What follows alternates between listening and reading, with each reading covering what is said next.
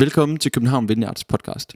Vi er glade for, at du lytter med, og vi håber, at du vil blive inspireret, opmuntret og udfordret i din tro og dit liv, hvor du end er. God fornøjelse.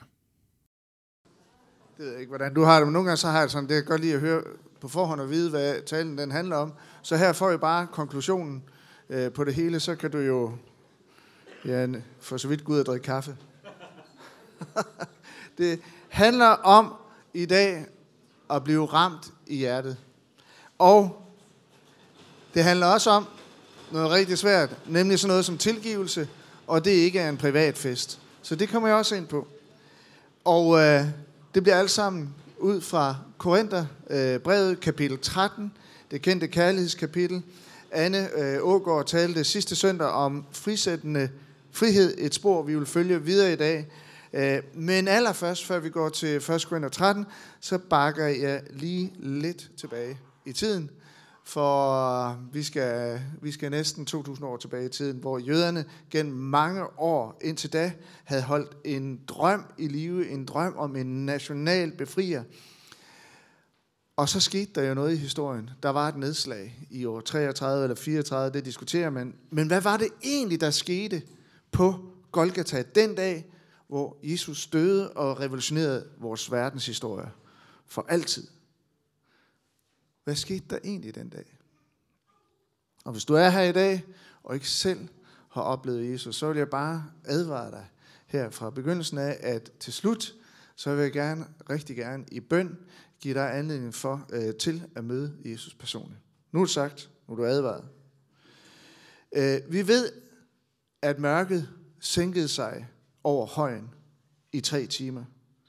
Et mørke, som næsten fortolkede døden og på samme tid skjulte korsets gru. Palmesøndag, en uge kort forinden, der ved vi, at jødernes drøm var stærkere end nogensinde. Men nu var drømmen fuldstændig forsvundet ind i mørket. Jødernes drøm var blevet korsfæstet. Drømmen døde. Der var ingen, der ville støtte og hylde en taber. Men hvad ingen vidste var, at der på korset, i mørket og i stilheden, der gik en anden og en ny drøm i opfyldelse. I mørket, i døden, i tavshed, i gråd, afmagt, snavs og smerte, så brød en ny drøm frem.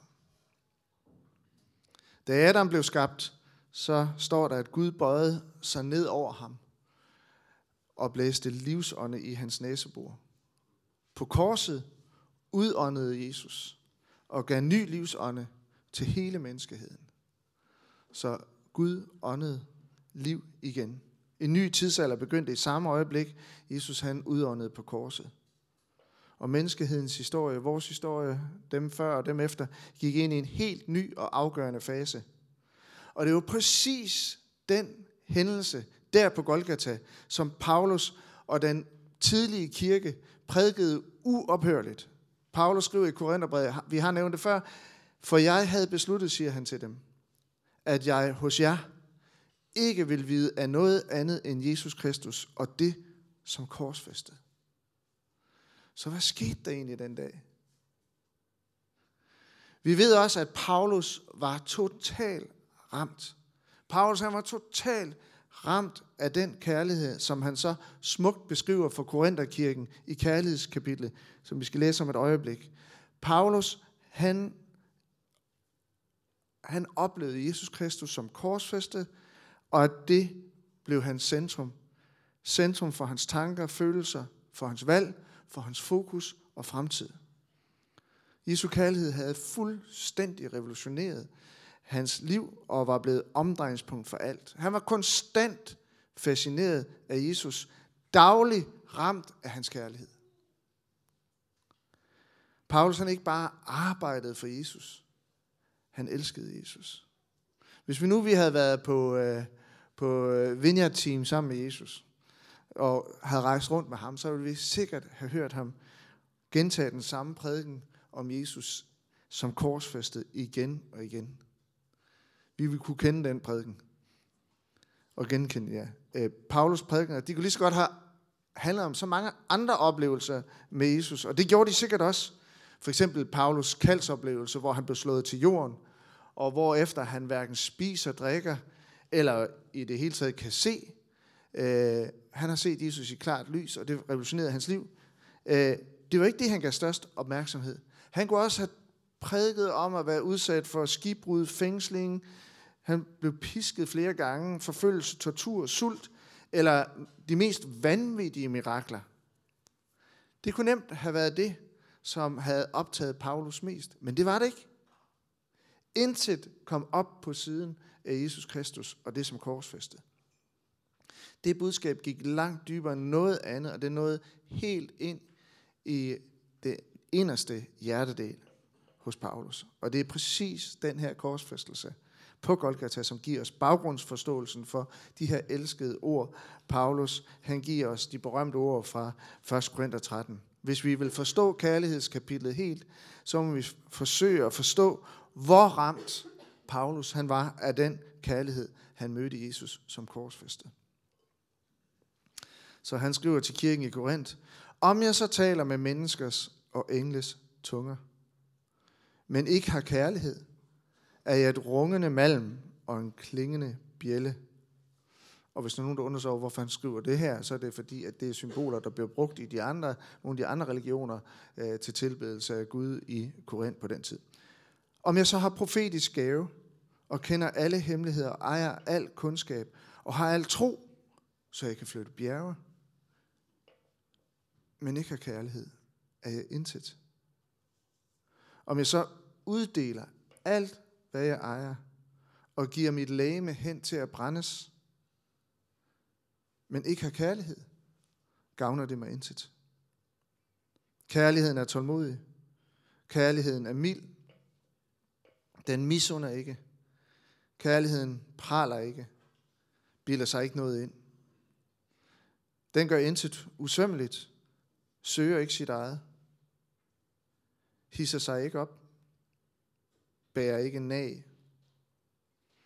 Den finder ikke sin glæde i uretten, men glæder sig ved sandheden. Den tåler alt, tror alt, håber alt, udholder alt. Kærligheden hører aldrig op. Og så har jeg sprunget lidt over, og så slutter han af med at sige, så bliver der tro, håb, kærlighed, disse tre. Men størst af dem er kærligheden.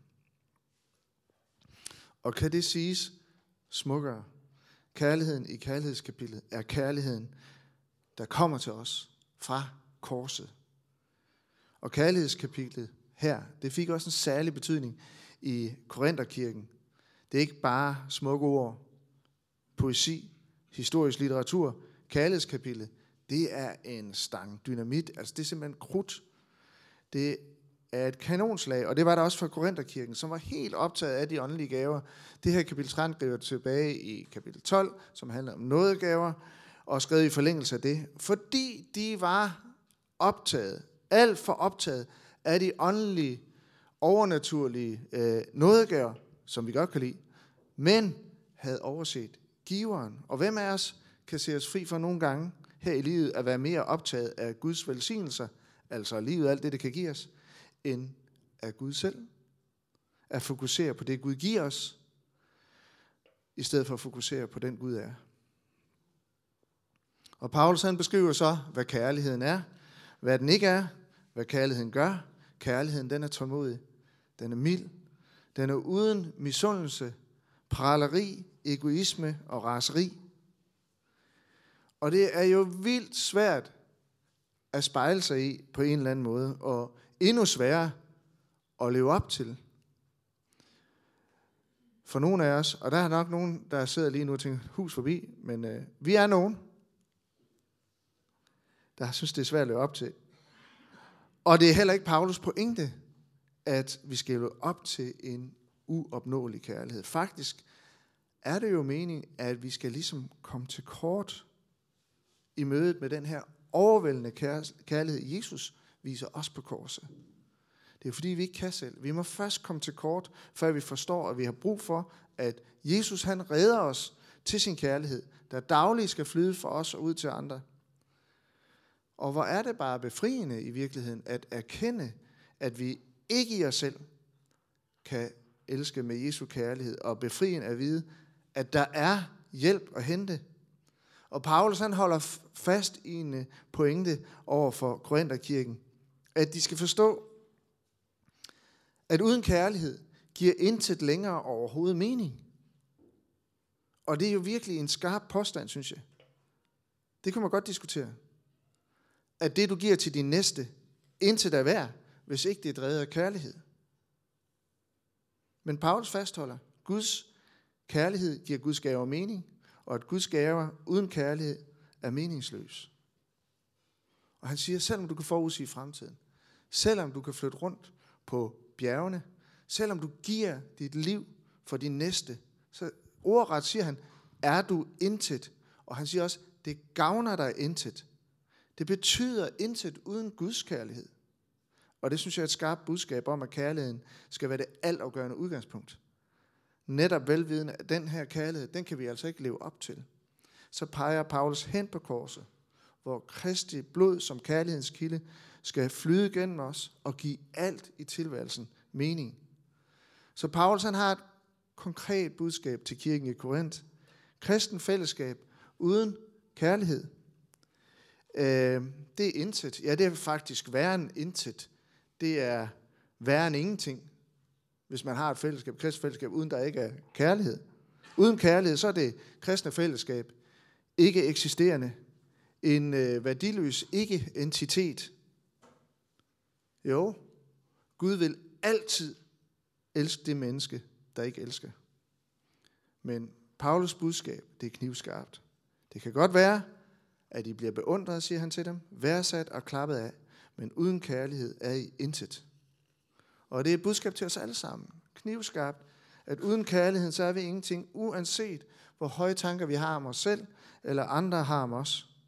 Og så slutter han af med at sige, så bliver der tro, håb, kærlighed, disse tre, men størst af dem er kærligheden. Som en af mine venner sagde i en netværksgruppe i onsdags, tro og håb har en udløbsdato, men det har kærligheden ikke. Så Jesu død, det er fundamentet for vores tro. Næste gang så skal Emil snakke øh, videre om kapitel 15, der handler om standelsen, og standelsen, som skal kæde sammen med Jesu død, for ikke det ene uden det andet. Ingen ubalance. Men det er næste søndag, så kom til gudstjeneste på søndag. Korset, det er vores doktrin. Korset er sine qua non. Øh, det er latin, der betyder uden hvilken ikke. Altså, således at forstå, at uden korset ingen tro. Uden korset ingen tro. Korset er den første af vores sandheder.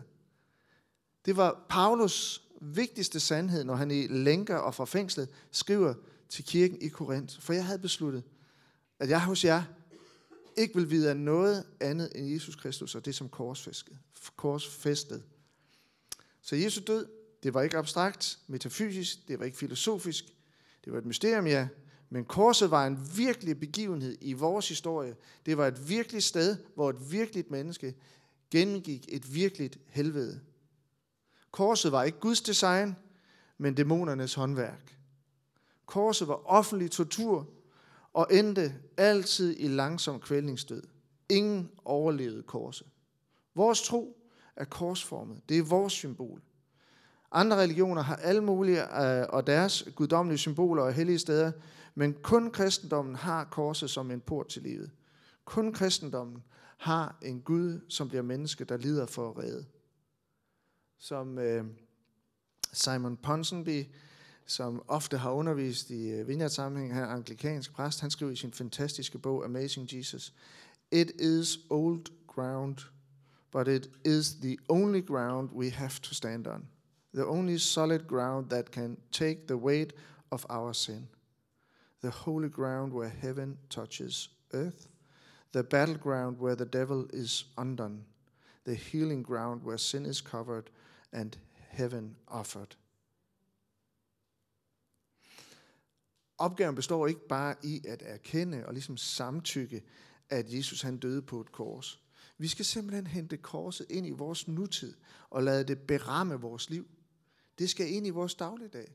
Både når vi står op, når vi spiser, når vi cykler, når vi studerer, når vi arbejder, når vi taler, når vi trøster, når vi bliver såret, når vi opmuntrer, når vi går seng igen, så er det korset, der skal beramme vores liv.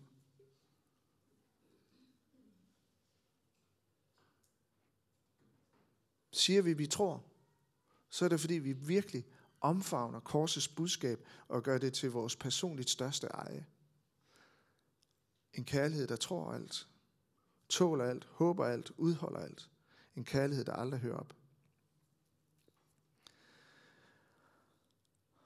Og så vil jeg slutte med at tale en lille smule om noget, som vi ikke, et ord, vi ikke hører så meget om i medierne, synes jeg, nemlig tilgivelse. Og øh, det er jo bare, altså, jeg, jeg har altså spurgt mig selv hele ugen, hvorfor, hvorfor overhovedet turde berøre et sådan emne på så kort tid en søndag. Øh, men det gør jeg, fordi hvordan kan man tale om kærligheden, uden også at tale om tilgivelse? Så det jeg siger, det bliver for kort, det er for, hvad hedder øh, det er ikke tilstrækkeligt fyldestgørende, det ved jeg godt, men jeg berører det. Fordi samtidig med korsets budskab, det er et personligt eje, så er det ikke bare en privatfest, vi er inviteret til. Korset, det er til dig personligt, men det er samtidig ikke kun en gave, du har for dig selv. For når du kommer til korset, så forvent, altså forvent, jeg ved ikke, om det bliver en afsløring for dig, forvent, at den, du mindst vil møde, også er inviteret. Altså, vi vil blive overrasket over, hvem Jesus har inviteret til sit kors. Det er ikke en privatfest. Du skal helt hen til korset, helt tæt på. Læg bare hånden på korset og få hans blod på din hånd. Men når du kigger dig omkring, så er du ikke alene.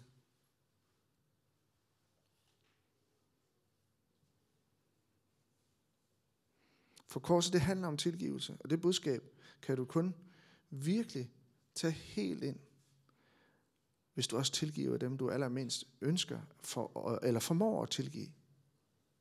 Jesus han siger, og det er jo så radikalt, han siger, når I står og beder, skal I tilgive, hvis I har noget mod nogen.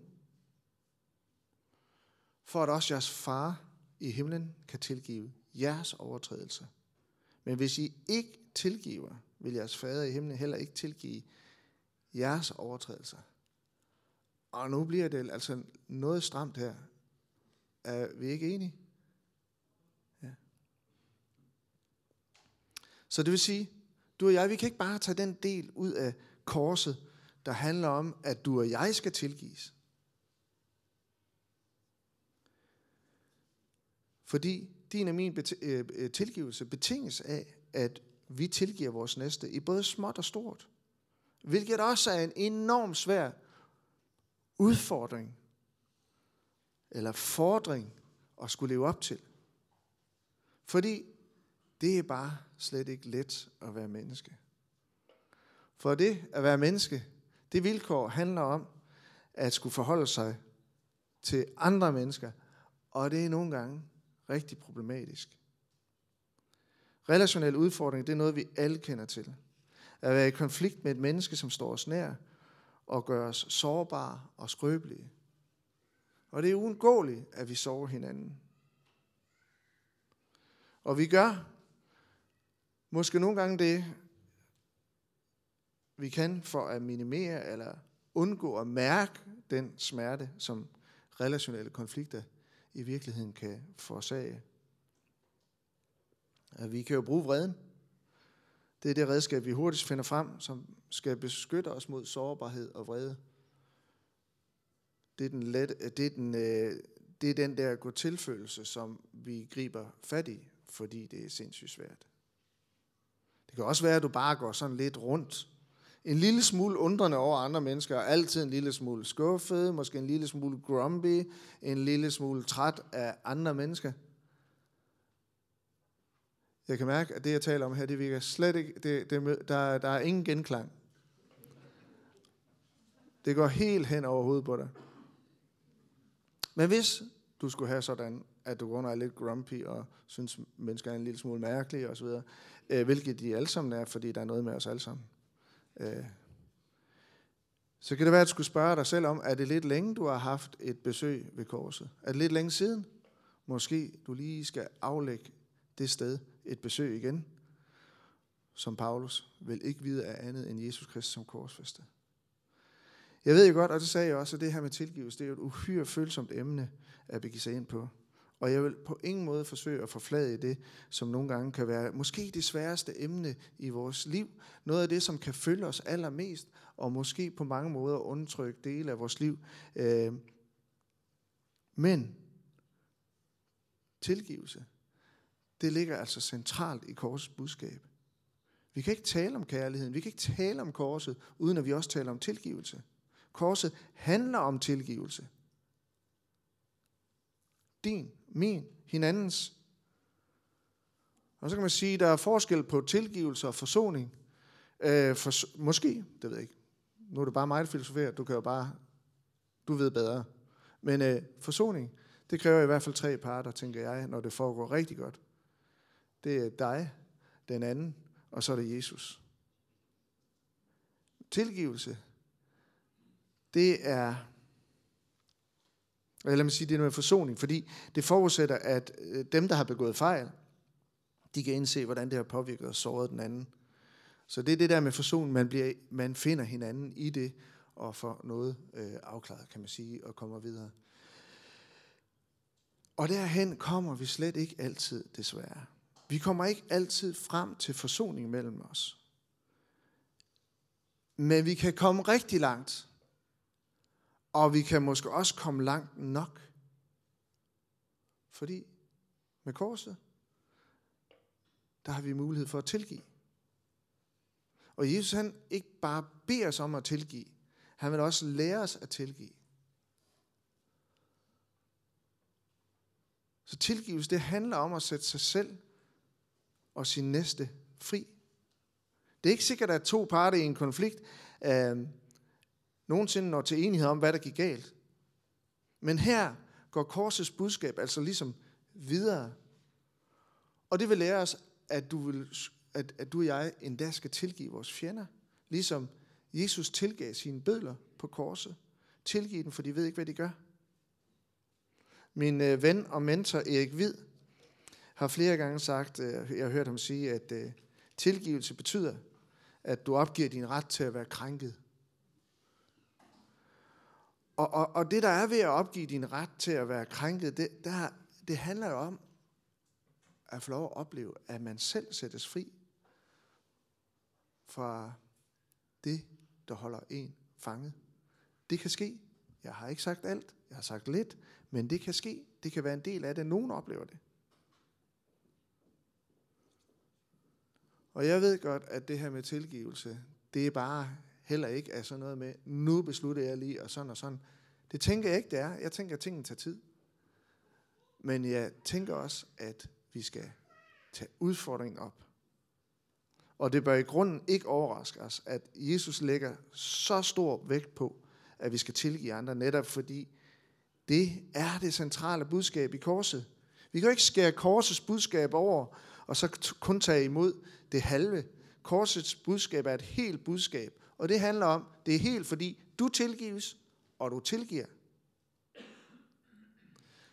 Og bare sådan noget som, at hvis ikke du helt kan tilgive dig selv, altså jeg kan nogle gange have svært ved ligesom, hvis ikke jeg helt lever op til min egen standard, det er virkelig været, øh, og så sagde øh, min kristne psykolog for nogle år siden øh, til mig, måske har du slet ikke forstået korsets budskab, sagde han til mig. nå, nå, men... Øh, øh, men jeg tænkte alligevel over det. Og jeg synes, det var fedt, han udfordrede mig til at tænke, måske har jeg ikke helt forstået det. Og det gør man aldrig helt korset. Det er jo fuldstændig mysterium. Han træder ind i stedet for dig og mig.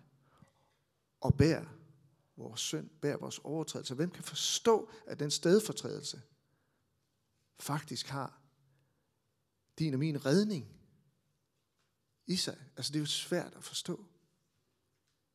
Måske derfor, der ikke bliver prædiket så tit om korset. Det er derfor, man kan holde en sommercamp, uden at tale ret meget om korset i virkeligheden. I don't know. Nå, men hvis ikke man kan tilgive sig selv, hvis ikke man kan bære over med sig selv, så er der noget i det her, som øh, vi skal genbesøge, som vi skal tilbage til. For du er tilgivet fuldstændig. Det kan godt være, at øh, der er nogle andre, der har noget på dig. Men Jesus, han har ikke noget på dig.